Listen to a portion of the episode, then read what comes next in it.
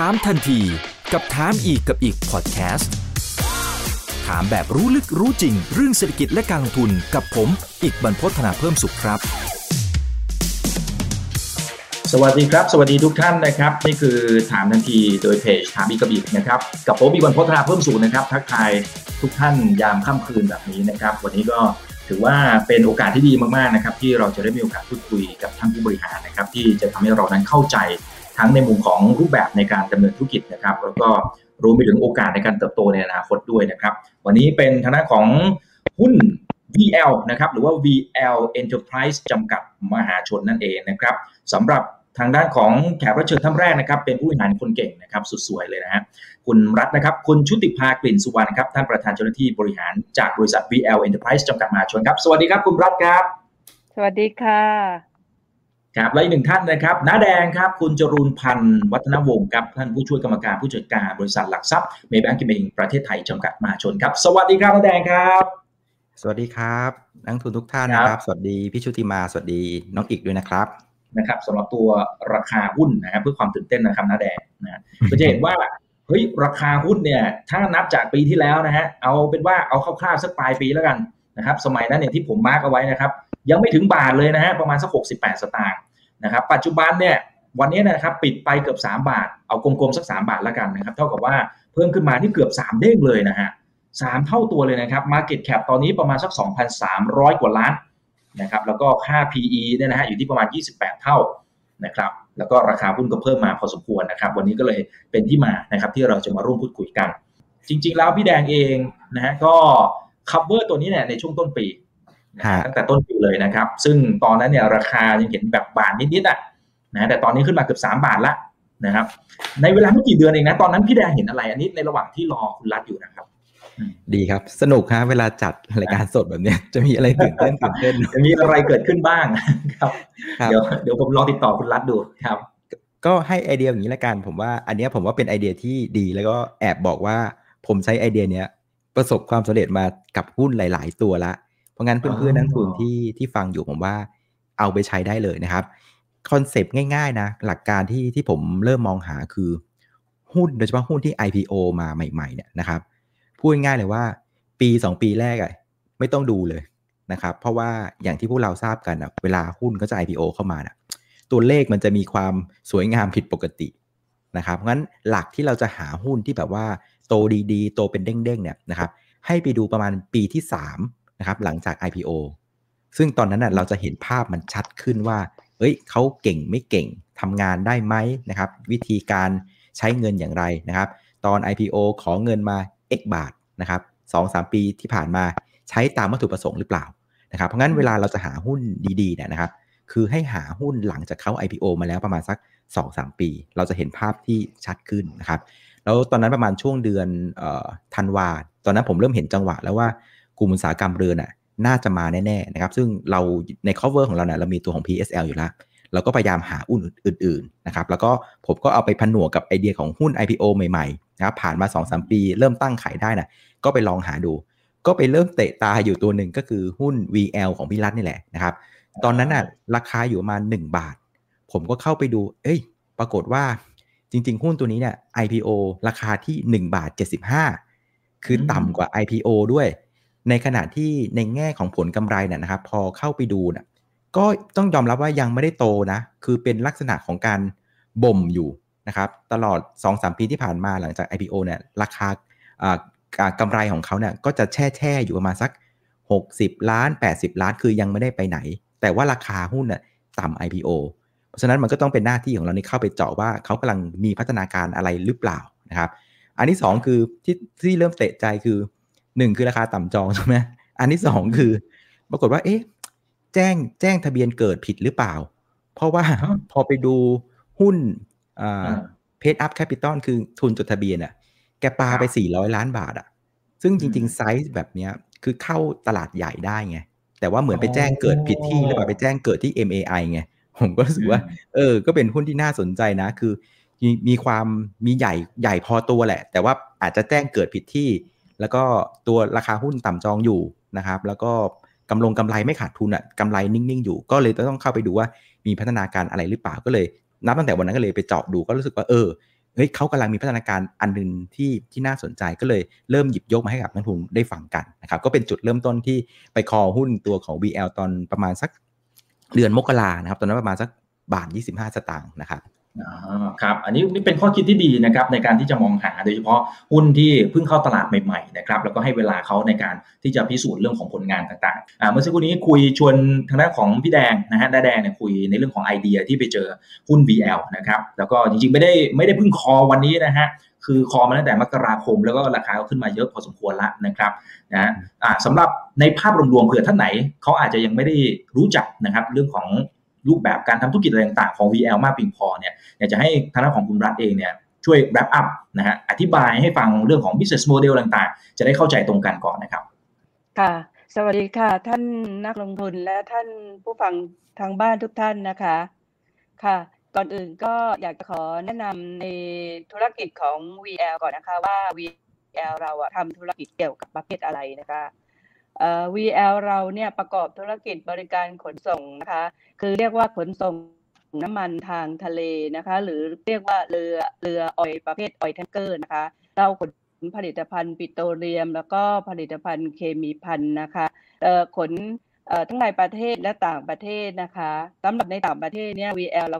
ขนในแถบ Southeast Asia ได้แก่ประเทศ ฟิลิปปินส์อินโดนีเซีย มาเลเซีย เวียดนามพม่า สีหนุวิลล์เป็นต้นนะคะ ปัจจุบันนี้นะคะ เรามีเรืออยู่ณวันนี้นะคะ รวมทั้งเรือที่เรารับเข้ามาใหม่เมื่อเดือนเมษายนนะคะ รวมกันจำนวน 13 ลำนะคะ ถือว่าขนาดน้ำหนักบรรทุกก็อยู่ที่ 41,800 กว่าเดฟเวตตันนะคะ ถือว่าเป็นอันดับสองของประเทศไทยเรานะคะ สินค้าที่ทาง VL ทำการขนส่งนะคะ เรียกว่าประเภทน้ำนะคะ ก็คือมีทั้งน้ำมันดิบ น้ำมันเตาน้ำมันใส น้ำมันหล่อลื่น แล้วก็น้ำมันปาล์มเป็นต้นนะคะ อายุของกองเรือนะคะ ปัจจุบันเนี้ยอยู่ที่ 15 ปีนะคะเอ่อ VL เราเองอะขนให้กับลูกค้าที่เป็นเจ้าของเอ่อเจ้าของสินค้าหรือเจ้าของโรงกลั่นนะคะ อย่างในประเทศเนี่ยเราขนให้กับในเรียกว่ากลุ่ม major oil นะคะกลุ่ม major oil ก็ประกอบไปด้วยพวกบริษัทเอสโซบริษัทบางจากบริษัทเชฟรอน บริษัทเชลล์เป็นต้นนะคะ ปัจจุบันนี้นะคะ เรือที่เราทำการขนส่งในประเทศนะคะ ก็มีอยู่เก้าลำแล้วเราก็ขนส่งต่างประเทศอยู่สี่ลำนะคะ VL เราเองอะมีสัญญาว่าจ้างแบบมีอยู่ว่าจ้างอยู่สามแบบด้วยกันนะคะ ที่เราทำสัญญาอยู่นะคะ เป็นอันดับแรกก็เป็นแบบสัญญาแบบระยะยาว หรือแบบเรียกว่า COA นะคะ หรือเอ่อ Charter of Charter of Affreightment นะคะ แล้วก็ลำดับที่สองนะเป็นแบบสัญญาแบบเอ่อ time charter คือเหมาลำซ้ำอะค่ะ แล้วก็อืมอันดับสุดท้ายนะคะที่สามนะคะ เป็นแบบเป็นการเอ่อเช่าแบบ spot charter นะคะ ครับครับเออผมถามนิดนึงครับ คือคืออย่างสัญญาระยะยาวเนี่ยไอตัวที่เอ่อโอ้เรียกยากมากเลยนะครับ เอาเอาเป็นว่า COA แล้วกัน เรียกง่ายกว่านะครับพอดีเห็นภาษาอังกฤษตัว affiliation เนี่ยนะฮะโอ้ชื่อยากมากนะครับไอตัวสัญญาระยะยาวปกติเนี่ยมันมันยาวแค่ไหนยังไงนะครับ แล้วก็เอ่อในเรื่องของการต่อสัญญาในช่วงที่ผ่านมาเนี่ยมันมีประเด็นอะไรไหมครับ หรือสามารถต่อได้เรื่อย ๆ ไม่มีปัญหาอะไร ค่ะปัจจุบันนี้นะคะสัญญาที่เราเอ่อทำกับลูกค้านะคะ เราก็ได้รับการต่อไปไปหมดแล้วนะคะ ทุกเจ้านะคะ สัญญาที่อายุยาวสุดที่เรา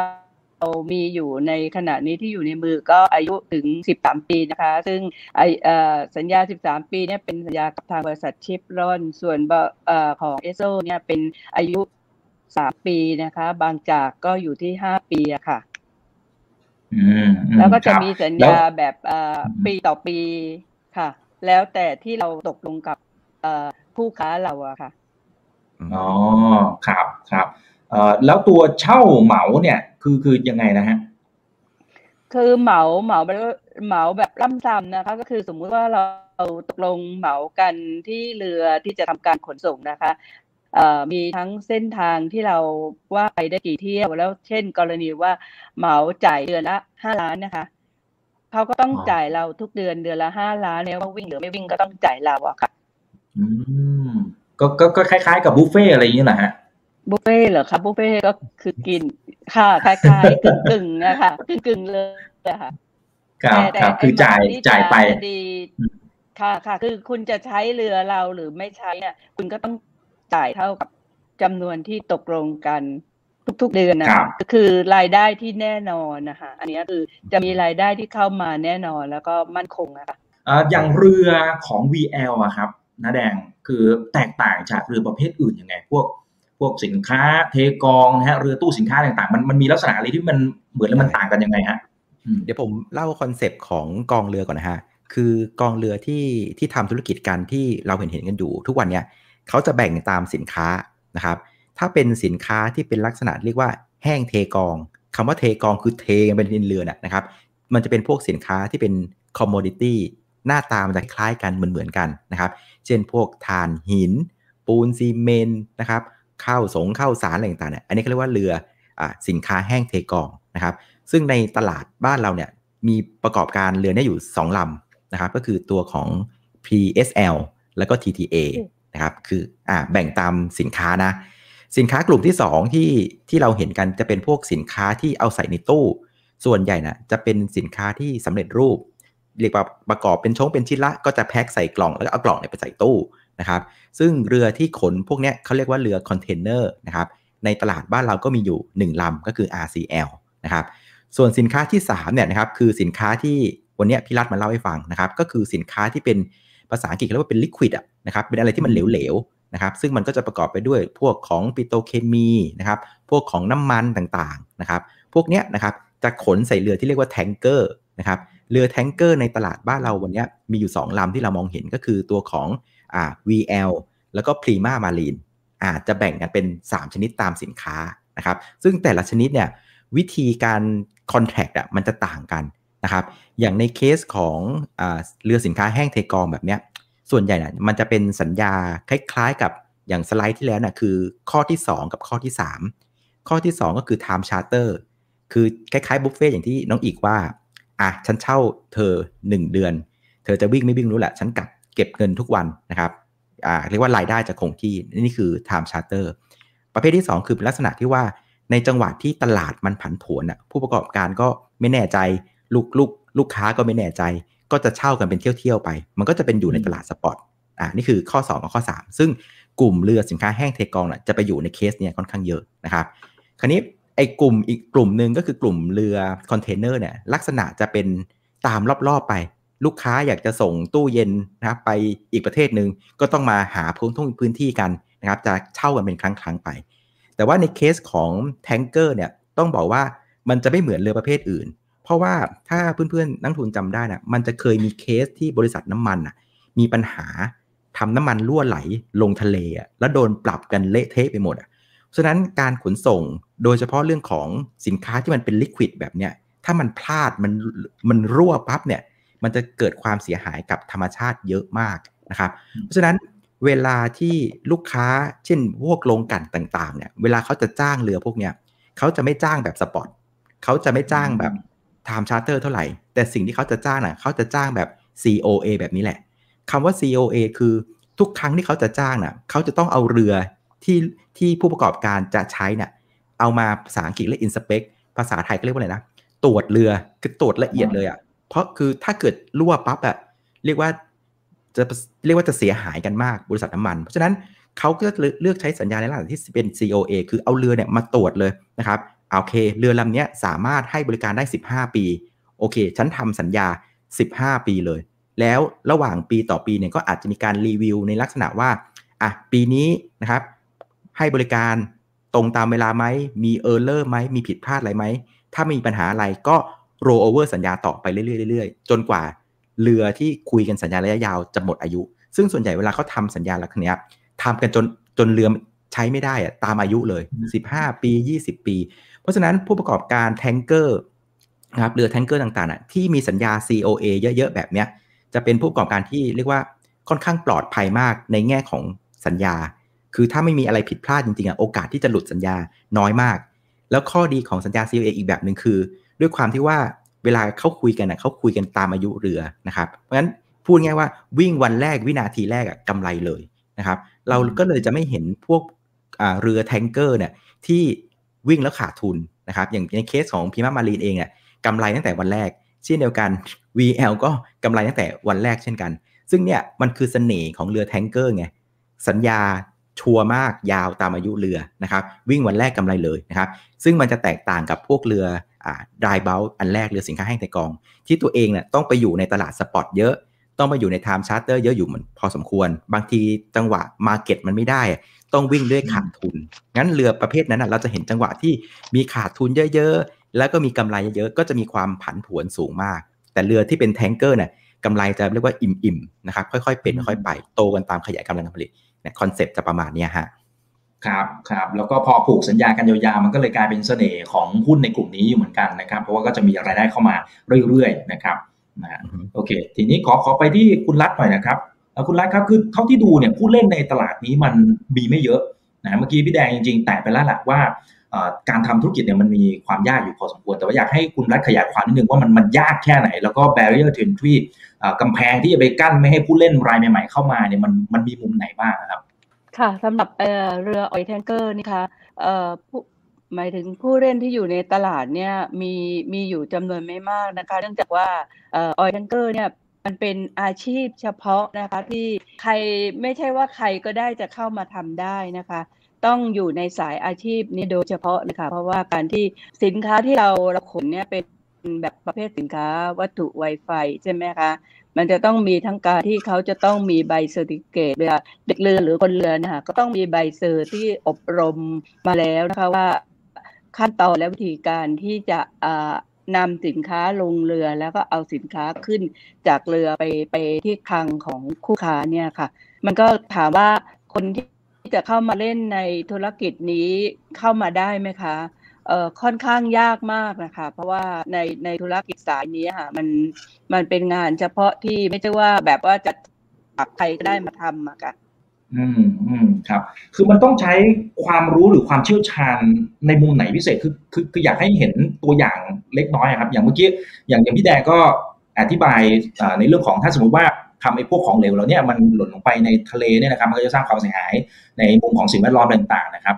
แต่ว่าในในความเชี่ยวชาญที่มันเป็นความเชี่ยวชาญพิเศษมากๆ เช่น มันจะต้องใช้วัสดุพิเศษเหรอหรือว่ามันเป็นเรื่องของการบริหารจัดการนะครับที่ที่มันมันเลยกลายเป็นความยากของผู้เล่นรายใหม่ๆฮะค่ะมันเป็นเรื่องของการบริหารการจัดการด้วยนะคะเรื่องนี้ค่ะนะคะว่าเราเราจะจัดการยังไง เนื่องจากว่าคนของเราเองที่ของแอมเนี่ยมีประสบการณ์ แล้วก็จะมีความรู้ทางด้านสายอาชีพนี้มา มาโดยเฉพาะก็อายุการที่อยู่กับ VL มาก็ประมาณ 20 กว่าปีแล้วนะคะทุกคนที่อยู่กับ VL อะค่ะ ก็จะมีความชำนาญทางอาชีพของตัวเองนะคะแล้วก็จะรู้ขั้นตอนแล้วก็ระบบแล้วก็ระเบียบ แล้วก็มันมีหลายหน่วยงานที่เข้ามาเกี่ยวข้องกับเรือออยทังเกอร์นะคะ ตั้งแต่สัมภาษามิตรกรมเจ้าท่า แล้วก็แถมซ้ำก็ยังมีการในเรื่องของมีบุคคลกลางที่ทำ มาเรื่องของการตรวจเรืออีก ไม่ใช่ว่าการที่นายจ้างที่ผู้จ้างเราอะเขาจะจ้างได้ง่ายๆเขาก็ไม่จ้างเรานะคะเพราะว่ามันจะต้องมีคนกลางที่เป็นเซอร์เวยที่มาตรวจเรือเราและเขายอมให้รับคนส่งสินค้าเข้าไปที่ท่าเขาว่าค่ะอย่าง VL เนี่ยเราทำมาเกือบ 30 ปีนะคะ เราก็ได้เป็นที่ยอมรับในทางสากลนะคะ ทาง OCIMF เนี่ยนะคะ ก็คือยอมรับทำให้เราเองเนี่ยมีสัญญามาอย่างยาวนานเลยค่ะ อืมอืมครับก็เป็นการพิสูจน์ผลงานตั้งแต่ดีจนถึงปัจจุบันเลยนะครับ ทีนี้ถ้าดูในแง่ของการเรามีการปรับเรื่องของจำนวนเรืออะไรต่างนะครับผมเห็นข้อมูลตั้งแต่ปี2560เนี่ยเราก็มีการขายเรือไปบางส่วนนะครับ หลังจากนั้นก็มีการขายแต่ก็ไปซื้อเรือที่มันลำใหญ่ขึ้นนะครับ อย่างปี2563เท่าที่ผมเห็นข้อมูลเนี่ย มีการขายเรือไป 2 ลำ แล้วก็ซื้อเรือขนาดที่ใกล้เคียงกันนะครับแต่ดีที่ผ่านมาคือ มันเหมือนเป็นคอนเซ็ปที่ขายเรือไปบางส่วน แล้วซื้อเรือลำใหญ่ขึ้น อันนี้มันสะท้อนถึงกลยุทธ์ยังไงฮะคุณรัตก็พอดีที่เราขายเรือออกไปนะคะ เรือเราก็เป็นเรือที่เราใช้งานมายาวนานแล้วนะคะ คือสภาพเรือเราก็เก่าแล้วเราก็ขายออกไปแล้วแล้วก็เล่นเรือที่มีขนาดที่ใหญ่ capacity ใหญ่ขึ้น เราก็เมื่อเรามี capacity ใหญ่ขึ้นรายได้ เราก็อินคัมเราก็เข้ามามากขึ้น แต่ว่าการการ management หรือมันก็ยังเท่าเดิมค่ะ ครับ อ่า โอเค พี่แดงพอเห็นกลยุทธ์แบบนี้นะครับมีความคิดเห็นอย่างไรนะครับสำหรับการที่ที่เขาทำเหมือนกับว่า เรือมันลำใหญ่ขึ้นนะ อายุมันก็ดูเหมือนจะเด็กลงเรื่อยๆนะนะฮะในมุมของนักวิเคราะห์มองไงครับคืคืออได้ประโยชน์ในมุมไหน อืมโอ้คือมันเรืดีอมากที่อะมีอายุน้อยเนี่ยนะคะ ต้นทุนในการบริหารการจัด การเนี่ยมันก็จะต่ำขึ้นนะคะเวลาเราซ่อมบำรุงรักษาด็อกกิ้งครั้งหนึ่งก็จะถูกกว่าถูกกว่าเรือที่มีอายุเยอะอะค่ะครับก็ผมเสริมงี้ทางคุณอิดนะครับ เดี๋ยวผมแชร์สไลด์ขึ้นมา เดี๋ยวนั่งทุนดูไปพร้อมๆกันนะครับ คือพอตอนที่เราเตะตาแล้วว่า VL1 คือราคาต่ำจองนะครับกำไรสม่ำเสมอนะครับ แล้วก็จดทะเบียนผิดที่นะไปอยู่ MAI นะทั้งๆที่ฐานใหญ่มากเนี่ยนะครับ และอย่างที่เล่าให้ฟัง concept ของการหาหุ้นดีๆเนี่ย ปล่อยให้ IPO เสร็จไปก่อน 2-3 ปี แล้วค่อยเข้ามาดูเนี่ยเราก็จะเริ่มเห็นอะไรที่ชัดขึ้น ซึ่งตลอดเวลานะครับหลังจากที่ VL เนี่ยเข้ามาจดทะเบียนในตลาดหลักทรัพย์อะคือสิ่งที่เรามองเห็นในช่วง 2-3 ปีที่ผ่านมา คืออย่างที่น้องอิกแล้วก็พี่รัฐเล่าให้ฟังคือ บริษัทมีการขายเรือซื้อเรืออยู่ตลอดเวลานะครับผมไป track มาเนี่ยนะครับตั้งแต่ปี 2017 จนถึงปี 2020นะนะฮะมีการขายเรือไปทั้งหมด 5 ลำนะครับแต่ว่าซื้อกลับมา 4 ลำ คือถ้าเกิดว่าเราดูในเชิงของจำนวนเรือเนี่ยจะรู้สึกว่า เฮ้ย ขายมากกว่าซื้อนะครับ แต่ว่าถ้าเกิดเราเอาตัวของเรือ เอา capacity เรือเนี่ยมาจับมัดรวมกันนะนะครับ กราฟตัวเนี้ยแสดงให้เห็นเลยว่า capacity เรือเนี่ยคือแท่งสีเหลืองน่ะมันเพิ่มขึ้นนะครับจาก 31,400 เดดเวตตันนะครับ ตอนสิ้นปี 2020น่ะเราขยับมาเป็นเกือบเกือบ40,000 เดดเวตตันละ นั่นหมายความว่าแม้ว่าจำนวนเรือจะน้อยลงนะครับ แต่ว่า capacity โดยรวมเนี่ยเพิ่มขึ้นถึง 26% นะครับซึ่งอย่างที่พี่รัฐบอกนะครับพอเรือเนี่ยจากลำเล็กไปเป็นลำใหญ่ปั๊บนะครับใช้กะลาสีเท่าเดิมนะครับสมมุติว่ามีพนักงานอยู่บนเรือ 5 คนนะครับเรือใหญ่ขึ้น แต่พนักงานยังเท่าเดิม แต่ว่าวิ่งเที่ยวหนึ่งเนี่ยขนสินค้าได้มากขึ้น เพราะฉะนั้นสิ่งที่เราจะได้จากกลยุทธ์แบบนี้นะครับคือคือเส้นสีน้ำตาลนะครับ มันคืออัตรากำไรขั้นต้นนะครับเราจะเห็นภาพชัดเจนเลยว่าตอนปี 2017อะแกวิ่งบนอัตรากำไรขั้นต้นเพียงแค่ 18.6% นะครับแล้ว 3 ปีตลอดมาขายเรือซื้อเรือขาย 5 ลำ ซื้อ 4 ลำ ไม่เลยละเน็ตสุดที่ออกมา capacity เพิ่มขึ้น 26%แต่สิ่งที่เราได้กลับมาก็คืออัตรากำไรขั้นต้นอะขยับจาก 18.6 เป็น 25.5 ซึ่งจะบอกว่ามันเพิ่มขึ้นถึงประมาณ 700 basis point ซึ่งถ้าเกิดว่าใครเนี่ยเป็นนักการเงินหรือทำธุรกิจนะทุกคนจะรู้ว่าบางทีเราเอากำไรเพิ่มขึ้นเพียงแค่อัตรากำไรนะแค่หนึ่งเปอร์เซ็นต์เนี่ย เรียกว่ามีผลเลือดตาแทบกระเด็นมากโอ้โหต้องลดคอร์สลดพนักงาน ไปเจราจาลูกค้า แต่เนี่ยสิ่งที่เราเห็นจาก VL คือ capacity เพิ่ม 26%ปรับเรื่องของฟรีดแต่อัตรากำไรขั้นต้นขยับมาถึง 700 basis points เป็น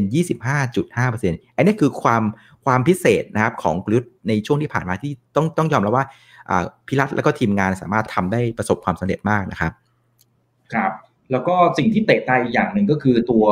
การขยายโครงการในอนาคตต่างๆนะครับ ก็ไม่หยุดแค่นี้นะครับ อย่างที่คุณรัฐบอกไปนะครับว่าตอนนี้มี 13ลำนะครับอืมปีถัดไปเดี๋ยวก็จะเพิ่มอีกนะครับ ปี2016เนี่ยอันนี้ตามกราฟิกที่ขึ้นอยู่บนหน้าจอนะครับ ก็จะเห็นว่าทั้งจำนวนลำก็เพิ่มขึ้น แล้วก็ในแง่ของตัว capacity ก็เพิ่มมากขึ้นด้วย คุณรัฐมองเห็นอะไรฮะทำไมถึงขยายมากขนาดนี้ครับคือที่เราเห็นขยายคือว่าเรามองว่าธุรกิจในเรื่องของขนส่ง คือน้ำมันนะคะมันยังมี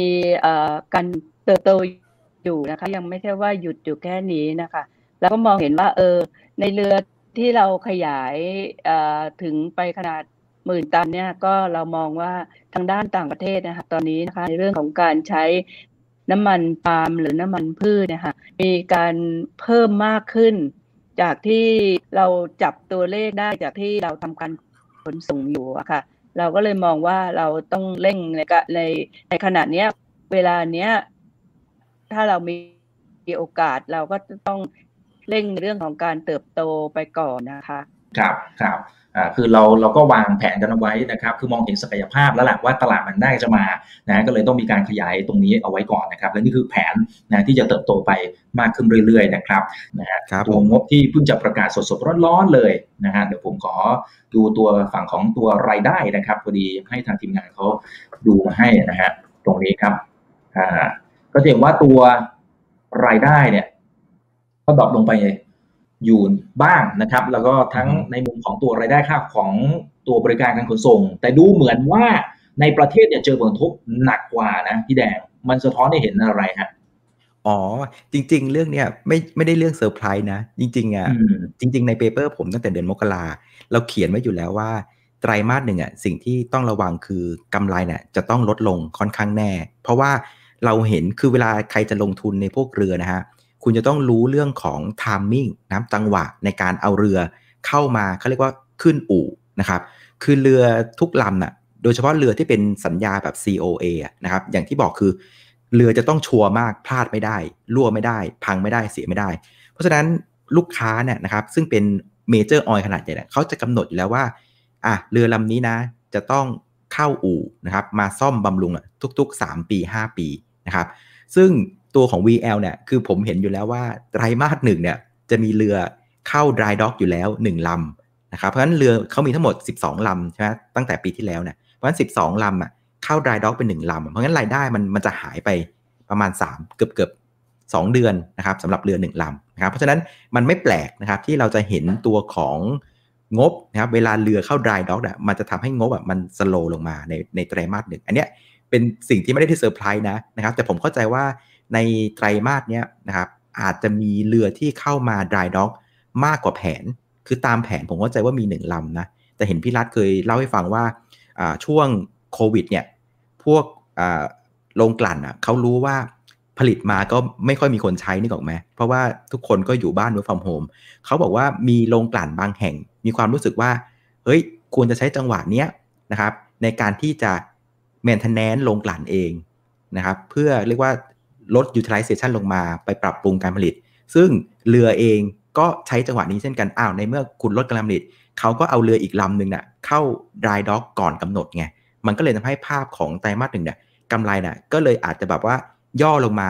มากกว่าปกติไปนิดนึงนะครับ แต่ข้อดีงามคือแปลว่า ถ้าเกิดไตรมาสสองเนี่ยเรือทุกทุกลำกลับมาทำงานปกตินะครับ เส้นทางข้างหน้าไม่ต้อง dry dock ละ เพราะเอาเรือเข้ามาทำตั้งแต่ไตรมาสหนึ่งเพราะฉะนั้น ต้องบอกว่าทางสะดวกอะตั้งแต่ไตรมาสสองสามสี่เนี่ยภาพมันก็จะดีขึ้นกลับมาเป็นเหมือนเดิมนะครับ ภาพน่าจะเป็นในลักษณะนี้นะเดี๋ยวลองเช็คกับทางพิรัตอีกทีหนึ่งเรื่องเรื่อง dry docking ครับผมเมื่อกี้คุยกับพี่แดงนะแดงนะครับ ว่าในเรื่องของตัวผลประกอบการเนี่ย มันก็จะมีบางประเด็นนะครับที่ที่อธิบายว่ามันอาจจะเป็นผลกระทบเพียงแค่ระยะสั้นนะครับ เดี๋ยวอยากให้คุณรัฐเองเนี่ยอธิบายตรงนี้เพิ่มเติมหน่อยนะครับ ค่ะเอ่อสำหรับในไตรมาสที่ผ่านมานะคะ คือ จริงๆแล้วเรามี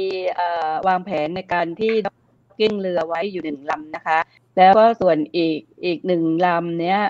ซึ่งไม่ได้อยู่ในแผนเรานะคะ เนื่องจากว่าคู่ค้าเราเนี่ยก็แจ้งเราแบบบุบปับว่าจะซ่อมจะซ่อมโรงกลั่นนะคะ ว่าโรงกลั่นจะต้องทำการ shutdown อะค่ะ เมื่อพอดีเมื่อเราเห็นเมื่อโรงกลั่น shutdown เราก็เลยจริง ๆ แล้วเรือลำที่เรานำเข้าไป docking ใน คิวลำที่สองเนี่ยปกติเราวางไว้อยู่ในไตรมาสที่ที่สามอะค่ะว่าเราจะเอาเอาเรือเข้าด็อกกิ้งนะคะเราก็เลยมองว่าเพื่อเป็นไม่ให้เสียเวลากับในคิวต่อไป เราก็เลยในเมื่อโรงกันก็ชัดดาวแล้ว ทาง VL เองก็เลยต้องตัดสินใจว่าให้ให้นำเรือลำที่สองเนี่ยเข้าไปซ่อมด้วยเลย เพื่อที่จะเอาไว้รับงาน งานในคิวต่อไปได้สมูทโดยที่ไม่ต้องหยุดในการต้องด็อกกิ้งอีกอะค่ะครับเพราะฉะนั้นมันมันก็จะกระทบแค่ไตรมาสล่าสุดตรงนี้ ผมเข้าใจถูกไหมฮะ ค่ะ ถูกค่ะ แล้วในในเรื่องวิธีการบันทึกทางบัญชีของค่าใช้จ่ายในการ dry dock นะคะอ่ามันจะเป็นแบบว่าค่อยๆ ตัดจำหน่ายไปเป็นไตรมาสไหมครับ หรือว่าเขาบันทึกเลยมาทีเดียว เพราะว่าสิ่งที่ผมเห็นงบแวบๆเนี่ยรู้สึกว่าจะลงจากไตรมาสหนึ่งค่อนข้างเยอะเดาว่าน่าจะเป็นการบันทึกทีเดียวใช่ไหมฮะ อ๋อไม่ค่ะ ก็บันทึกเอ่อสามสิบเดือนนะคะเพราะว่าเวลา docking เนี่ยนะคะจะกำหนดไว้ว่าสองปีครึ่งถึงจะทำการ docking ครั้งหนึ่งนะคะ ก็ก็จะตัดไปเป็นสามสิบมาค่ะสามสิบเดือนค่ะอ๋อไอค่าใช้จ่ายนี่จะทยอยตัดเป็นสามสิบเดือนนี่แหละหรือว่าจะบันทึกทีเดียวไตรมาสนี้อ๋อไม่ไม่ไม่ได้บันทึกทีเดียวในไตรมาสนี้นะคะครับแต่ทีนี้เราเรามีลูกค้ากลุ่มใหม่ นะซึ่งซึ่งดูแล้วก็เป็นบิ๊กเนมเลยนะครับ มันน่าจะชดเชยตรงส่วนนี้ได้ไหมครับสำหรับลูกค้ารายใหม่นี้นะคะ เราเริ่มทำการขนส่งให้มาตั้งแต่ต้นปีนะคะ ซึ่งซึ่งเป็นการขนส่งจากศรีราชาไปศรีฮานุวิวนะคะ เราก็นำเรือที่เราวิ่งอยู่อยู่ลำหนึ่งนะคะ ที่เรานำตอนเรือเรานำเรือใหม่เรานะคะ เราเอาไปวิ่งยังต่างประเทศนะคะ เราก็เลยเอากลับมาวิ่ง ให้ลูกค้ารายนี้นะคะ ซึ่งซึ่งก็ถามว่าจะชดเชยได้ไหมเอ่อพอเออมันมันก็เป็นคนละส่วนกันนะคะเรื่องคือคือถามว่าชดเชยค่าใช้จ่ายได้ไหมเอ้ยชดเชยรายได้ได้ไหมถูกไหมคะ รายได้ของลำที่ลำลำที่ลำที่ docking อะมันก็จะรายได้มันก็จะลดลงถูกไหมคะอืมแต่ครับว่ารายได้มันจะไปดีขึ้นใน Q2 Q3 เนี่ยค่ะ มันก็จะจะแชร์อ่าจะจะครับเฉลี่ยกันเหมือนกับเราบันทึกค่าใช้จ่าย ก่อนล่วงหน้าเท่านั้นเองนะคะอ๋อครับครับต้องต้องเรียนคุณผู้ชมนะครับว่าตอนนี้อ่าเสียงอาจจะ delay บ้างเล็กน้อยเป็นเรื่องของสัญญาณอินเทอร์เน็ตนะครับนะครับต้องต้องขออภัยทุกท่านด้วยนะครับ เป็นเรื่องทางเทคนิคนะครับเอ่อซึ่งกลุ่มลูกค้ากลุ่มใหม่เมื่อสักครู่เนี่ยก็คือกลุ่มปตทค่ะใช่ค่ะเราเราขนให้กับทางกลุ่มปตทค่ะ ซึ่งขนไปทางสีหนุวิลล์อะค่ะ ตอนเนี้ยค่ะ แล้วก็เป็นอ่าปกติ VL เองก็รับขนส่งให้กับ ทางกลุ่ม major oil ซึ่งเราถือว่าเป็นนิมิตดีของเรานะคะ เราก็คาดว่าในโอกาสหน้าเนี้ยเราก็อาจจะมีอะไรดีๆทำธุรกรรมกับทางฝั่งปตทได้อีกอะค่ะครับอะโอเคครับน้าแดงครับ คือเวลาที่สมมุติว่าน้าแดงจะวิเคราะห์กลุ่มนี้เนี่ยจะดูประเด็นไหนบ้างนะครับแล้วความโดดเด่นของ VL เมื่อเปรียบเทียบกับเพื่อนๆเขาเนี่ยที่ที่ทำธุรกิจเหมือนกันเลยเนี่ยนะฮะมีมุมไหนบ้างครับ คือด้วยความที่ว่าธุรกิจเรือแทงเกอร์ส่วนใหญ่จะเป็นสัญญาระยะยาวใช่ไหมครับเพราะฉะนั้นเวลาที่เราจะดูอะหนึ่งคือเราจะดูในเรื่องของแผนการขยายกองเรือนะครับคือมันจะโตด้วยวอลลุ่มนะครับคือถ้ากองเรือไหนนะมีการเพิ่มกองเรือแบบนี้นะครับโอกาสที่เราจะเห็นการเติบโตเนี่ยมีนะครับอันนี้อันที่หนึ่ง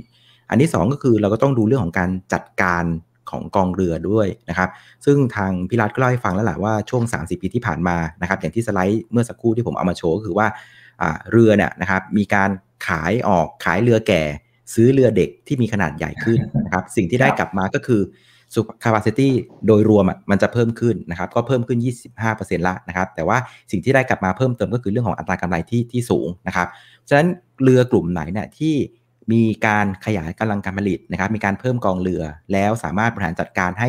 อัตรากำไรขั้นต้นน่ะมันอยู่ในระดับสูงหรือสูงขึ้นได้นะนะครับกลุ่มแบบนี้จะถือว่าน่าสนใจนะครับเพียงแต่ว่าอาจจะต้องระวังในเรื่องของจังหวะในเรื่องของการ dry dock นี่แหละนะอันนี้ก็เป็นเป็นตัวอย่างให้เห็นอันนึงคือ คือถ้าเกิดว่ากองเรือยังไม่ได้ใหญ่มากนะครับอย่างในเคสของ VL เนี่ยกองเรือมีอยู่ 12ลำใช่ไหมครับ12ลำเนี่ยพักไป 2ลำปั๊บเนี่ยเหลือ 10 ใช่ไหมครับ แปลว่าอะไรฟิกคอร์สมันยังยังบานอีกกองอยู่ข้างบนอีกเยอะ เพราะฉะนั้นเวลาจังหวะแบบเนี้ยนะครับรายได้หรือกำไรเนี่ยมันจะเซลงมาก็จะทำให้หุ้นน่ะมันมันเสียศูนย์ได้นะครับ แต่ว่าถ้าเกิดว่าเรามองว่าอันเนี้ยมันเป็นสิ่งปกติ มันเป็น nature มันเป็นเรื่องปกติอืมที่มันจะเกิดขึ้นอยู่แล้วในอุตสาหกรรมเรือ tanker แบบเนี้ยเราก็อาจจะใช้จังหวะแบบเนี้ยเออเป็นจังหวะในการสะสมนะครับ คือยิ่งตลาดบางทีตลาดเห็นตัวเลขปั๊บช็อกปั๊บว่าเฮ้ยมันเกิดอะไรขึ้น แต่จริง ๆ แล้ว มันเป็นธรรมชาติของธุรกิจแบบเนี้ยนะครับ ผมกับมองว่ามันก็เป็นโอกาสนะ ถ้าเกิดว่าตลาดช็อกกับเรื่องของตัวเลขที่ออกมาอาจจะดูแบบตกใจอะไรแบบเนี้ยนะฮะอืมอืมครับนะฮะมีหลายๆท่านก็ถามเกี่ยวกับว่า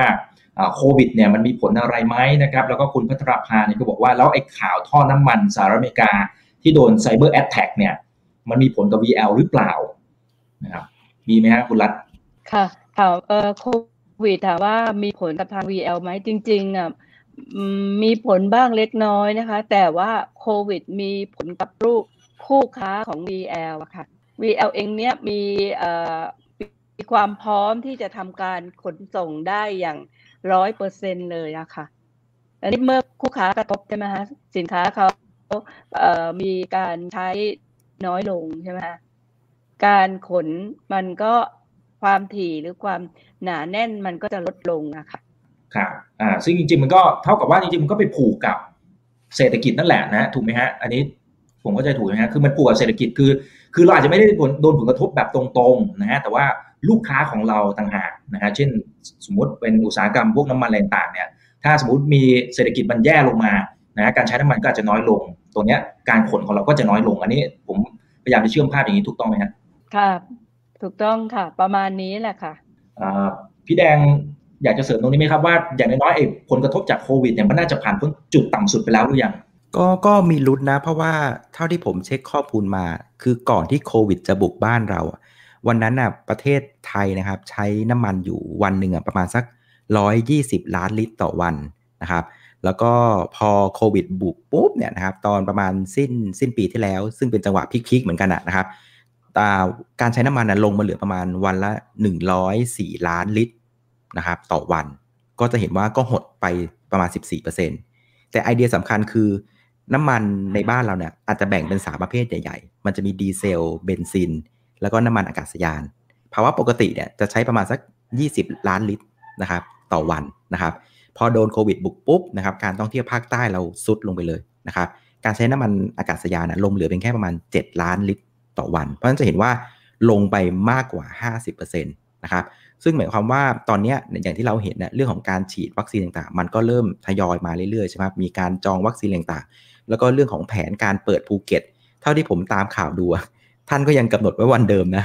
หนึ่งกรกฎาใช่ไหมอ่าเพราะฉะนั้นผมคิดว่าเรื่องของการท่องเที่ยวมันมันอยู่ในจุดที่ใกล้ที่จะจะเริ่มกลับตัวละนั่นหมายความว่าถ้าเกิดภาคท่องเที่ยวมันกลับมานะครับโรงกลั่นต่างๆ ก็จะมีธุรกรรมในเรื่องของการ กลั่นน้ำมันมากขึ้นนำน้ำมันลงไปสู่ภาคใต้มากขึ้น และนั่นแหละมันก็คือเป็นจังหวะของผู้ประกอบการที่ขนน้ำมันลงภาคใต้เนี่ยไม่ว่าจะเป็น VL หรือพีมามารินก็จะได้การฟื้นตัวในจังหวะนั้นเช่นกันนะครับงั้นผมคิดว่าเรื่องของความต้องการใช้น้ำมันในประเทศเนี่ยเราน่าจะอยู่ในจุดที่เรียกว่าน่าจะบอสทอมแล้วล่ะนะครับกำลังจะค่อยๆฟื้นตัวมาก็อยู่ที่พวกเราแล้วแหละ ไปช่วยกันฉีดวัคซีนเยอะ เราจะได้กลับกันมาเร็วๆนะฮะครับจะได้มีภูมิคุ้มกันหมู่นะฮะครับครับครับคุณรัตครับเชิญครับ ค่ะจริงๆแล้วนะคะ คือใน Q2 นี้นะคะ มันก็ดีขึ้นมาแล้วนะคะ กลับเข้าเข้ามาสู่สภาวะปกติแล้วนะคะ ตอนนี้ค่ะครับครับอ่าดีมากนะครับเพียงแต่ว่าถ้าไอ้เรื่องของการระบาดระลอกที่ 3 เดี๋ยวเราคงต้องติดตามกันต่อนะครับ ก็หวังว่าจะควบคุมแล้วก็เอาอยู่นะฮะแล้วเมื่อกี้มีมีท่านหนึ่งที่เขาถามเกี่ยวกับไอ้ cyber attack ที่มันเป็นข่าวที่อเมริกาครับ มันมีผลอะไรไหมฮะในทางอ้อม ทางตรงคงคงไม่ไม่น่าจะเกี่ยวอะไรอยู่แล้วในทางอ้อมมีไหมครับคุณรัฐค่ะ ไม่ไม่ไม่มีอะค่ะ อืมอืมเพราะไม่ได้เกี่ยวกับทางการเรายังขนส่งอะค่ะ แล้วเราเองก็ขนส่งแบบเอ่อในเอเชียเนี่ยค่ะครับครับคุณธนกฤษนะครับเขาบอกว่าเอาขอตรงๆเลย อยากรู้สตอรี่การเติบโต ถามกันอย่างนี้เลยนะฮะสตอรี่การเติบโตในช่วงครึ่งปีหลังจะเป็นอย่างไรสำหรับอีกสองสามปีเนี่ยมีในแนวทางกันอย่างไรศักยภาพในการเติบโตเป็นอย่างไรอ่าเดี๋ยวเปลี่ยนคำพูดอย่างนี้ดีกว่านะครับค่ะสำหรับในในในปีนี้นะคะ ซึ่งอย่างที่บอกว่าเราจะมีการเพิ่มเรือหนึ่งลำถูกไหมคะ ปีนี้เราก็ได้นำเรือกลับมาแล้วหนึ่งลำ แล้วเรามองว่าในการเพิ่มจริงๆราวางไว้ในปี 2565 ว่าเราจะขยายกองเรือออกเป็นเรือขนาดใหญ่ คือเรือหนึ่งหมื่นถึงหนึ่งหมื่นไม่เกินหนึ่งหมื่นสองพันเดบเบ็ดตันเนี่ยนะคะ แต่เมื่อเราเรามองแล้วว่าเออสิ่งที่เป็นไปได้ในขณะเนี้ย เราก็เลยมองว่าภายในสิ้นปีนี้เราน่าจะนำเรือเนี่ยเข้ามาใช้บริการก่อน ปี 2565 นะคะ แล้วพอในปี 2565 ปี 2566 นะคะ เราก็วางว่าเราจะมีการเพิ่มเรืออีกหนึ่งลำขนาด 3,000 ตันนะคะ ซึ่งเรามองว่าใน 3 ปีข้างหน้าเนี่ยการเติบโตของเราจะไม่น้อยกว่า 30%นะของ capacity เดิมที่เราใช้อยู่ปัจจุบันนี้ค่ะ อืม ครับ ครับพี่แดงมีจะเสริมตรงนี้ไหมครับ แต่แต่นั่นหมายความว่าไม่ใช่ว่าเราจะขยายแค่นี้นะคะ แต่ในระหว่างปีหรือในระหว่างเส้นทางนะคะ ถ้าลูกค้าเราอะมีความต้องการที่จะใช้เรือนะคะ เราก็สนองความต้องการให้กับลูกค้าโดยเพิ่มเรือเข้ามาอีกอะค่ะ เพราะว่าเมื่อเราเพิ่มเรือเข้ามาเนี่ย งานของเราก็คือว่าเรามีเรือเข้ามา แล้วก็จะได้อินคัมเข้ามาเพิ่มครับอ่าแล้วก็เดี๋ยวเชื่อไปอีกท่านหนึ่งด้วยนะครับเผื่อตรงนี้จะจะเสริมได้นะครับ ก็คือในเรื่องของการขยายตัวลายนะครับสำหรับการทำธุรกิจที่เกี่ยวข้องกับตัวน้ำมันปาล์มเนี่ยตัวนี้มันช่วยลดความผันผวนของตัว business model ในภาพรวมได้มากน้อยแค่ไหนครับเอ่อจากถ้าจะให้ดูนะคะจากงบการเงินของ VL นะคะ จะเห็นได้ว่ารายได้ที่มาจากทางต่างต่างประเทศเรานะคะ มีรายได้เพิ่มขึ้นนะคะ เป็นมีอยู่สามสิบเปอร์เซ็นตนะคะของรายได้ในประเทศนะคะ เราก็มองว่าตอนนี้ปัจจุบันเนี่ยที่เราเห็นนะคะเกิดโควิดเนี่ยนะคะด้านต่างประเทศที่ก็ขนเราขนน้ำมันปาล์มเนี่ย คือน้ำมันปาล์มเนี่ยขนตลอดต่อเนื่อง ไม่มีการหยุดชะงักเลยมีแต่ความต้องการเพิ่มขึ้น แล้วเรือวิ่งนี่แทบว่าไม่ได้หยุดเลยนะคะ แบบไม่หยุดเลยะค่ะเอ่อส่งเสร็จกลับไปรับเสร็จ วิ่งไปกลับอยู่อย่างเงี้ยค่ะ อืมครับ คือความต้องการของของการใช้น้ำมันทางด้านนั้นน่ะยังมีอยู่เยอะอะค่ะ แล้วเราก็เลยมองว่าเออเราจะขยายกองเรือเอขนาดใหญ่นะไปสู่ประเทศจีน แล้วก็ประเทศอินเดียครับก็จะช่วยโอกาสในการเติบโตในอนาคตได้ด้วยนะครับนะครับเท่าเท่าที่มองดูแผนตรงนี้พี่แดงมองในเรื่องของโอกาสในการเติบโต แล้วก็กลยุทธ์ของเขาเป็นยังไงบ้างครับ คือถ้าถ้าแยกเป็นสองผลิตภัณฑ์นะครับ คือผลิตภัณฑ์เนี่ยอาจจะแบ่งเป็นสองทาง ไอ้ทางที่วิ่งลงส่งในภาคใต้เนี่ยนะครับ ผมคิดว่าเราก็ตามจังหวะแหละนะครับ คือถ้าภูมิคุ้นกันหมู่เรากลับมานะครับ การท่องเที่ยวกลับมาเนี่ยอันนี้ VL ก็ก็น่าจะเทินในเราในภาคใต้ได้ไม่ยากนะครับ ส่วนอีกเส้นทางหนึ่งที่วิ่งไปต่างประเทศเนี่ยส่วนใหญ่จะเป็นพวกน้ำมันปาล์มนะครับ ซึ่งเท่าที่ผมเช็คดูหลายปีที่ผ่านมาเนี่ย คือจริง ๆ น้ำมันปาล์มมีเสน่ห์อยู่อย่างหนึ่งนะ คืออความต้องการใช้อะไม่ลดลงเลย คือดีมานะเพิ่มตลอด มันจะไม่เหมือนพวกน้ำมันเครื่องยนต์ต่างๆ ที่ที่เราขับรถกันอะ มันจะมีจังหวะที่ว่าเศรษฐกิจไม่ดีมันก็ลง เศรษฐกิจดีมันก็ฟื้น แต่ความความมีเสน่ห์ของน้ำมันปาล์มคือ น้ำมันปาล์มมันเอาไปทำอะไรได้เยอะมาก มันไม่ใช่แค่ผัดหุงทอดนะ มันเอาไปทำเกี่ยวกับเรื่องของ เครื่องสำอางนะครับทำอะไรได้หลาย ๆ อย่าง มันก็เลยทำให้จริง ๆ แล้วอุตสาหสบู่เลยใช่ไหมมันมันเลยทำให้จริง ๆ แล้วเรื่องของอุตสาหกรรมน้ำมันน้ำมันปาล์มเนี่ยมันมันไปได้ของมันเรื่อยๆเนี่ยขนาดมีปัญหาเรื่องโควิดนะวอลลุ่มก็แทบจะไม่ดรอปอย่างที่ที่พี่รัฐว่านะเพราะจะเห็นว่าไอ้ขาของน้ำมันปาล์มก็ยังเป็นเรียกว่าสามารถเกาะให้ให้ VL สามารถเป็นหลักยึดให้เขาค่อย ๆ โตไปเรื่อยๆได้นะครับ ส่วนเรื่องของ น้ำมันขนส่งอะไรต่างๆเนี่ยก็อาจจะต้องใช้จังหวะนะครับ เมื่อเศรษฐกิจกลับมาเนี่ยมันก็จะเป็นจังหวะที่เขาเขาฟื้นขึ้นมาได้ด้วยเหมือนนะครับ คิดว่าน่าจะเป็นลักษณะนี้นะครับเอ๊แต่ถ้าแต่ถ้าสมมุติว่าศักยภาพในการเติบโตมันเยอะขนาดนี้เนี่ยทางด้านของบรรดาเพื่อนๆที่อยู่ในอุตสาหกรรมเดียวกันเขาก็น่าจะมองเห็นเหมือนกัน คือไม่แน่ใจว่าสุดท้ายเนี่ยพอถึงจุดหนึ่งเนี่ยมันอาจจะไปถึงขั้นการแข่งขันเรื่องราคงราคาอะไรมากน้อยแค่ไหนมันมันจะเกิดภาพนั้นไหมครับ หรือว่าพอคุยสัญญาปั๊บเราก็ล็อกราคากันยาวๆ มันมันเป็นยังไงฮะคือที่ผมเข้าใจนะอุตสาหกรรมเรือนะอ่าเรื่องราคาไม่ใช่เป็น priority แรกสำหรับการคุยนะครับ ส่วนใหญ่เวลาผู้ประกอบการหลาย ๆ เจ้าที่เขาเล่าให้ผมฟังนะเวลาเขาไปเสนองานกันนะเขาจะเสนอบนบนเรื่องของความ success ของงาน ความปลอดภัยของงาน เพราะว่าอย่างที่เล่าให้ฟังตอนต้นรายการอะอุตสาหกรรมน้ำมันเนี่ยมันพลาดไม่ได้เลย ในเรื่องของอุบัติเหตุต่างๆเพราะงั้นถ้าสามารถคอนโทรลงานทุกอย่าง complete safety 100%ราคาอยู่ในจุดที่ผู้ประกอบการรับได้เนี่ย ก็มีโอกาสที่ที่จะได้งานนะนะครับ ใช่ไหมครับพี่รัตค่ะใช่ค่ะ คือปกติอะเวลาคุยกันเนี่ยคือลูกค้าก็จะคุยในเรื่องของความปลอดภัยเน้นเรื่องความปลอดภัยเป็นหลักว่าบริษัทเราเนี่ยมีมีอะไรอยู่บ้าง ถูกไหมคะ เราตัวบริษัทเองจะต้องมีทั้ง DOC นะคะ DOC ของ VL เองอะเป็นอ่าเป็นเราใช้ DOC จาก Lloyd นะคะ Lloyd's Register เนี่ยค่ะ Lloyd เป็นคนตรวจเรานะคะ แล้วก็เรือเอกเรือของเราเองก็ถือคาร์ดอยู่นะคะมีทั้งคาร์ด NK class KR เงี้ยค่ะ เราถือคาร์ดอยู่คือคุณภาพของเรือเราเชื่อได้ว่าปลอดได้มาตรฐานประมาณนี้ถูกไหม ค่ะ เรามีมาตรฐานเป็นที่ยอมรับเลยอะค่ะ แล้วก็ในเรื่องของการตรวจเรืออีกนะคะ ก็จะมีการตรวจเรือโดยใช้คนกลางมาทำการตรวจเรือ พอเมื่อคนกลางตรวจเสร็จแล้วก็สามารถที่จะบอกผู้ว่าจ้างว่าเขาจะใช้เรือหรือไม่ใช้ก็เข้าไปดูในระบบได้ค่ะอืมอืมครับ ครับเป้าหมายของของคุณรัฐ ผมไม่แน่ใจว่าพูดได้แค่ไหนนะครับ คือคือมันสามารถพูดเป็นตัวเลขได้ไหมครับ เอารายได้อย่างเดียวก็ได้นะครับ ว่าเรามองเป้าหมายรายได้สักสามถึงห้าปี มันจะเติบโตเป็นเส้นทางแบบไหนยังไงครับเราคาดว่ามันเติบโตน่าจะเติบโตดีขึ้นจากที่เราเราทำอยู่แล้วว่าก็ในสามปีข้างหน้าก็ไม่น่าจะน้อยกว่าสามสิบเปอร์เซ็นเนี้ยเราดูอยู่อะค่ะ ต่อปีเหรอครับสามสิบเปอร์เซ็นต่อปีแหละในสามปีข้างหน้านะคะ ไม่ใช่ปี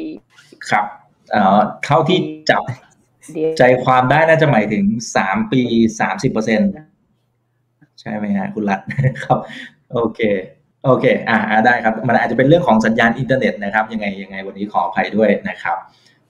งั้นเดี๋ยวสลับมาตรงนี้นะครับ คุณเบิร์ตนะครับ บอกว่าเอะสัดส่วนของต้นทุนค่าบริการค่าขนส่งเนี่ยเพิ่มขึ้นจาก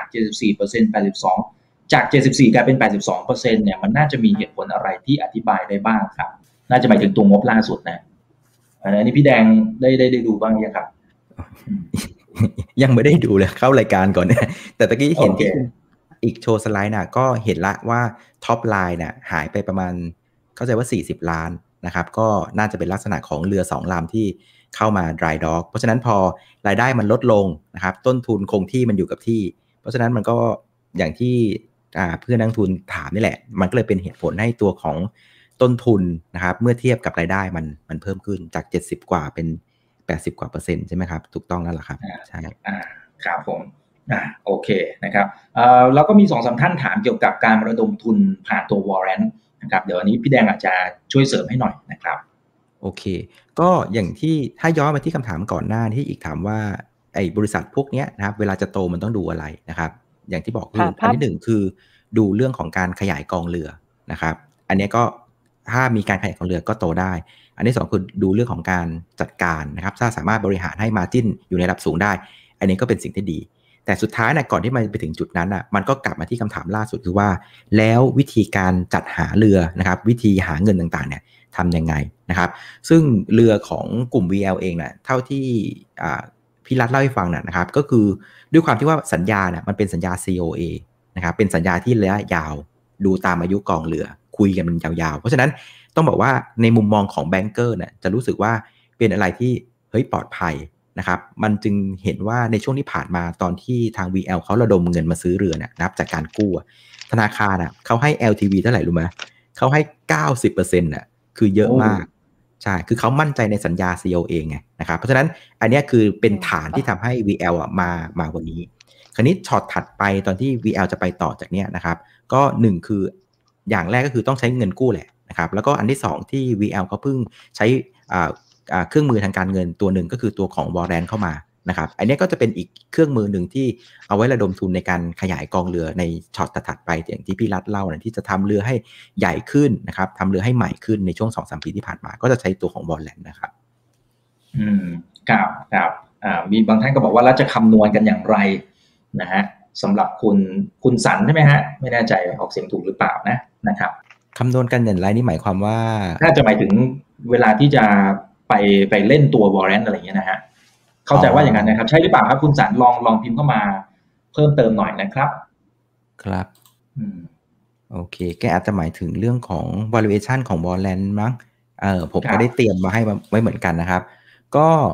w a r l a n d ชุดนี้ครับ ก็เอ่อโครงสร้างของเขา w a r l a n d ชุดนี้เนี่ยเขาจัดสรรให้กับผู้ถือหุ้นเดิมนะครับ2ต่อ1นะครับจัดสรรฟรีนะครับขึ้น XW ไปเรียบร้อยแล้วนะ ไปซื้อพวกนี้ก็ไม่ได้นะครับ แล้วก็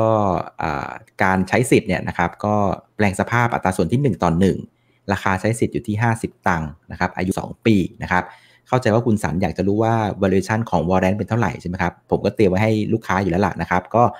สมมุติว่าแม่วันนี้แม่ปิดที่ 2 บาท 98นะครับคุณลูกเนี่ย valuation จะอยู่ประมาณสัก 2 บาท 34นะครับก็จะต่างกันอยู่ประมาณสัก 50-60 ตังค์ก็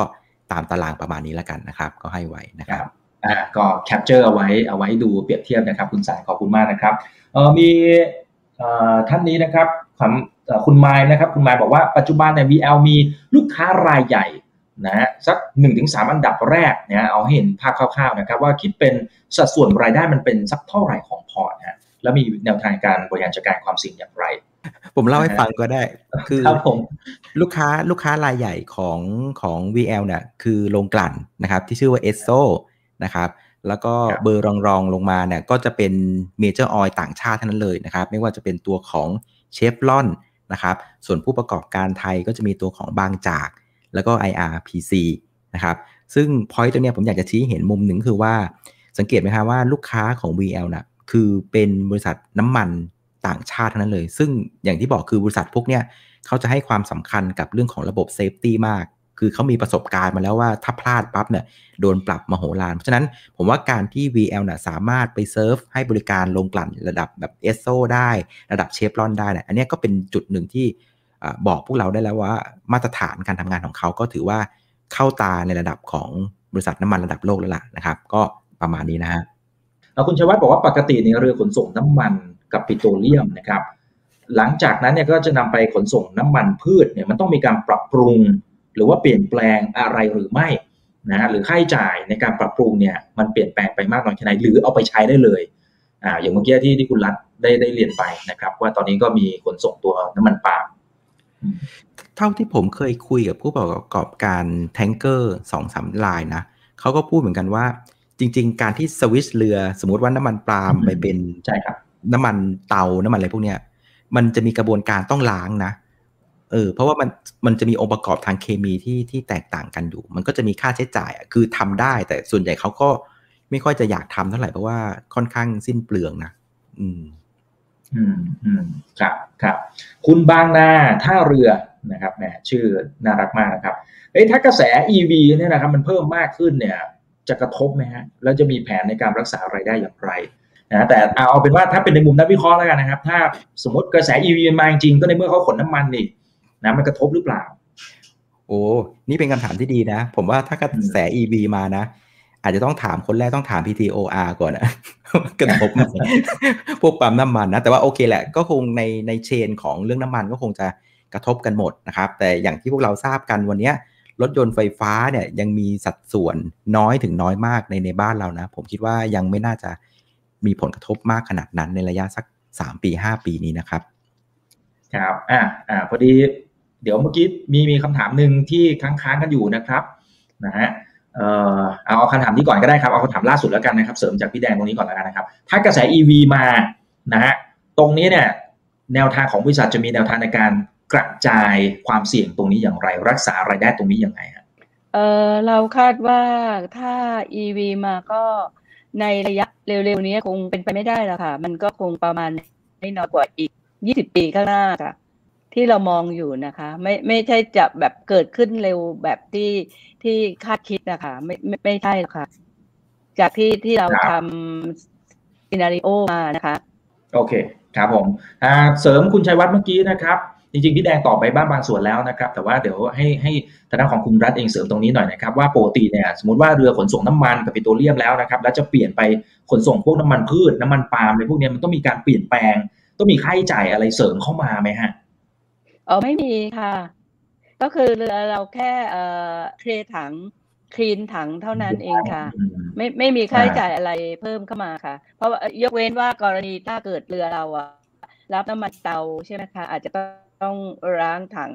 นานนิดหนึ่งนะคะแต่ถ้าเป็น product น้ำมันใสทั่ว ๆ ไปก็แค่กินอัพถังก็ไปรับน้ำมันปาล์มน้ำมันพืชได้เลยอะค่ะครับผมนะฮะแล้วก็เก็บตกอีกหนึ่งอันนะครับ คุณไมค์เขาบอกว่าเอ๊ปัจจุบัน VL ในลูกค้ารายใหญ่นะสัดส่วนรายได้เนี่ยประมาณสักกี่เปอร์เซ็นต์ของรายได้รวมนะครับจริงพี่แดงก็มีแตะๆไปบ้างนะครับ ว่าบริษัทที่เป็นลูกค้าเราเนี่ยเป็นบิ๊กเนมทั้งนั้นเลย ทั้งในแล้วก็ต่างประเทศนะครับ แล้วก็แนวทางในการกระจายความเสี่ยงตรงนี้มีแนวทางอย่างไรครับ จริงๆ ลูกค้าเราอะเป็นลูกค้าที่ใช้บริการกันมาอย่างยาวนานนะคะ เกินกว่า 20 ปีนะคะคาดว่าลูกค้าก็คงไม่เปลี่ยนใจอะค่ะเพราะว่าเราเป็นเหมือนกับว่าเรียกว่าอะไรนะแต่งงานกันแล้วสามีพัญญาค่ะคงจะเลิกกันยากเหมือนกันนะคะครับและยิ่งทำกันมานานก็รู้มือกันอยู่แล้วแล้วก็รู้ว่าเรามีความเชี่ยวชาญอย่างไร นะครับ ก็จะอย่างที่อย่างที่เรียนไปตั้งแต่ตอนต้นว่าเน้นเรื่องของคุณภาพอันนี้เป็นตัวหลักนะครับอ่าเพราะฉะนั้นตรงนี้เนี่ยก็จะก็จะยังคงใช้บริการเราต่อไปได้เรื่อยๆนะครับโอเคนะฮะโอเคนะฮะเราคุยกันพอสมควรแล้วนะครับ เดี๋ยวอยากจะให้คุณรัฐเองฝากทิ้งท้ายถึงผู้ถือหุ้นนะครับ สร้างความเชื่อมั่นให้กับผู้ถือหุ้นนะครับ แล้วก็เดี๋ยวต่อที่พี่แดงนะครับครับ คุณรัฐครับเชิญเลยครับ ค่ะ สุดท้ายก็ต้อง นักลงทุนทุกท่านนะคะ ที่ให้ความไว้วางใจ VL มาด้วยดีเสมอมานะคะ ในช่วงที่ผ่านมานะคะ VL เราเองครับครับคุณรัฐครับดูเหมือนสัญญาจะไม่เอื้ออำนวยในวันนี้นะครับนะฮะก็ถ้าจับใจความก็เมื่อกี้คือขอบคุณนะครับท่านพูดถึงหุ้นที่ที่ให้ความไว้วางใจนะครับ อันนี้พยายามจะจับใจความนะฮะในในเมื่อสักครู่นี้นะครับ โอเคอะถ้างั้นเดี๋ยวขออนุญาตที่พี่แดงแล้วกันนะฮะ ก็อาจจะฝ่ายอย่างนี้แล้วกันนะครับ คือเราจะลงทุนในในหุ้นอะไรก็ตามนะผมคิดว่า เรื่องของตัวเลขอะเรื่องของงบอะอันนี้เป็นสิ่งที่สำคัญ แต่ว่าไอความสำคัญที่มากกว่าตรงนั้นอะคือการเข้าใจ nature of business ว่าธุรกิจมันจะมีจังหวะอะไรของมันยังไงนะครับ ไม่ว่าคุณจะลงทุนในปั๊มน้ำมันนะครับ บริษัทยาง นะครับบริษัทค้าปลีก หรือแม้กระทั่งเรือก็ตามอะคือแต่ละบริษัทอะมันจะมี character ครับ nature business ที่แตกต่างกัน เพราะฉะนั้นบางทีเนี่ยบางทีเราเห็นตัวเลขปั๊บเราอาจจะแบบไปตัดสินเขาเลยว่าเฮ้ยเฮ้ยพลาดแล้วล่ะนะครับแต่ว่าจริง ๆ แล้วถ้าไปเข้าใจใน nature ของเขานะก็จะรู้ว่าอ๋อมันเป็นจังหวะปกติที่มันจะเกิดขึ้นในธุรกิจนะครับ เพราะงั้นการลงทุนในอะไรก็ตามอะคืออยากจะให้มองในภาพยาวๆว่า ทิศทางการเติบโตเนี่ยมันมันสอดคล้องกับโลกนี้หรือเปล่า นะครับคืออย่างในเคสของ VL เนี่ยผมคิดว่ามันค่อนข้างสอดคล้องนะครับกับเรื่องของเศรษฐกิจไทยครับแม้ว่าเราจะมีการพูดคุยกันถึงเรื่อง EV อะไรก็ตาม แต่ว่าอย่างที่พวกเราทราบกันในแบบคุยกันด้วยหัวใจจริงๆเนี่ยโอกาสที่ EV มันจะมาเช็คนะครับบ้านเราในระยะเอาเป็นว่าจนลูกคุณอีกสักป .6 อะผมคิดว่าเอาอีกอีกสักพักหนึ่งอะนะฮะแล้วถ้าเกิดมาจริงเนี่ยหลาย ๆ บริษัทไม่ใช่แค่ VL ก็คงจะกระเทือนกันหนักไปหมด นะครับเพราะงั้นบนบนในภาพแบบเนี้ยนะครับบนความเป็นจริงว่าอ่า VL เองนะครับก็ยังคงเรียกว่าเกาะไปกับเรื่องของการบริโภคของน้ำมันของบ้านเราอยู่ละนะครับแล้วเรื่องของภาคท่องเที่ยวเนี่ยที่เขากำลังฟื้นกลับมานะผมว่าอันนี้มันจะเป็นโอกาสที่ดีกับเขาในขณะที่ตัวของฝั่ง VL เองเนี่ยเขาก็ได้มีการเตรียมตัวมาค่อนข้างดีแล้ว ในเรื่องของการปรับกองเรือตลอด 3-4 ปีที่ผ่านมา จน capacity เนี่ยเพิ่มขึ้น 26% gross margin ยกจาก 18%มาเป็น 25%ตัวเขาเองเนี่ยอยู่ในระดับที่เรียกว่า พร้อมน่ะที่จะไปกับประเทศไทยแล้วล่ะนะครับเพราะฉะนั้นจังหวะในถัดข้างหน้าเนี่ยผมคิดว่า VL ก็ก็น่าจะทำได้ดีนะครับจากการใช้ทุนของตัวเองในช่วงที่ผ่านมาสร้างกองเรือมาจนพร้อมแล้วนะครับมีเครื่องไม้เครื่องมือทางทันเงิน อย่างตัววอลเลนเข้ามาช่วยในการขยายกองเรือผมคิดว่าเขาเขาก็น่าจะไปได้ดีเพียงแต่ว่าในระยะสั้นโอเคไตรมาสหนึ่งครึ่งเรามองไว้อยู่แล้วว่า ยังไงเป็นไตรมาสที่สโลแน่นอน แต่รอบเนี้ยเห็นตัวเลขแล้วแหละว่ามันมันมากกว่าที่เราคาด เนื่องมาจากว่ามีการรายด็อกเรือที่มากกว่าคาดนะ ตามแผนคือหนึ่งลำเอาก็จริงมา2ลำปั๊บเนี่ยมันก็เลยทำให้งบเนี่ยต้องยอมรับว่ามันเซมากกว่าคาด แต่ว่าจุดตั้งต้นน่ยนะครับอย่างที่เราบอกไว้ชัดเจนว่าตัวเนี้ยจุดตั้งต้นคือไตรมาสสองไตรมาสสองจะเป็นจังหวะที่ดีที่สุด คือเป็นจังหวะที่เรือลำใหม่เนี่ยซึ่งพี่รัฐเนี่ยไปสั่งต่อมาจากเกาหลีใต้เนี่ยมาถึงเมืองไทยเรียบร้อยละหนึ่งเมษาเริ่มทำงานละเพราะฉะนั้นไตรมาสสองจะเป็นไตรมาสที่เรือทั้งสองลำที่ดรายด็อกกลับเข้าทำงานนะครับรวมกับเรือลำใหม่จาก 12ลำเป็น 13ลำนะครับเพราะฉะนั้น 13 ลำข้างหน้าเนี่ยนะไตรมาส2 3 4เนี่ยผมคิดว่าเขาจะสามารถเกาะไปกับการฟื้นตัวของเศรษฐกิจไทย กับการบริโภคน้ำมันที่เพิ่มขึ้นได้ค่อนข้างดี และบนเรือที่ไซส์ใหญ่ขึ้นมาจิ้นที่สูงขึ้นผมคิดว่าเราจะเห็นการเติบโตสวยๆละตั้งแต่ไตรมาสสแต่ไตรมาสหนึ่งต้องยอมรับว่า มันเป็นไตรมาสที่เราคิดไว้อยู่แล้วว่ามันมันน่าจะเซ นะครับอืมครับประกอบกับเรื่องของสถานการณ์โควิด -19 นะฮะก็เชื่อว่าอย่างน้อยๆก็น่าจะผ่านพ้นจุดต่ำสุดไปแล้วนะครับถึงแม้ว่าในแง่ของตัวจำนวนผู้ติดเชื้ออะไรตอนนี้ยังคงต้องเฝ้าระวังกันอยู่นะครับแต่ว่าถ้าเป็นในมุมของเศรษฐกิจเนี่ยมันก็ไม่คงไม่แย่เหมือนกับช่วงที่มีการล็อกดาวน์ในช่วงปีที่ผ่านมานะครับ นะครับยังไงก็ขอบคุณทุกท่านที่ติดตามชมกันด้วยนะครับยังไงก่อนที่จะเข้าไปลงทุนนะครับ ก็ศึกษาข้อมูลให้รอบด้านนะครับ เดี๋ยวผมเชื่อว่าในช่วงเช้านะของวันพรุ่งนี้หรือเปล่าพี่แดงก็น่าจะมีเขียนบทวิเคราะห์ออกมาให้กับนักลงทุนอัปเดตใช่ไหมฮะ ใช่ เดี๋ยวจะเขียนเดี๋ยวเสร็จรายการก็จะเขียนโน้ตให้กับนักลงทุนฟังนี่แหละหลายตัวแล้วตอนนี้ต่อคิวอยู่สี่ห้าตัวเต็มไปหมดเลยใช่ครับงบช่วงนี้งบออกเยอะเลยนะครับ ขอบคุณพี่แดงมากมากเลยนะครับ โอเคอะอะผมว่ารอบนี้ได้แล้วแหละนะครับฝากทิ้งท้ายถึงท่านผู้ถือหุ้นนะครับ แล้วก็ว่าที่ผู้ถือหุ้นครับเรียนเชิญเลยครับ ค่ะอย่างสุดท้ายนี้นะคะ ต้องขอขอบคุณเอ่อท่าน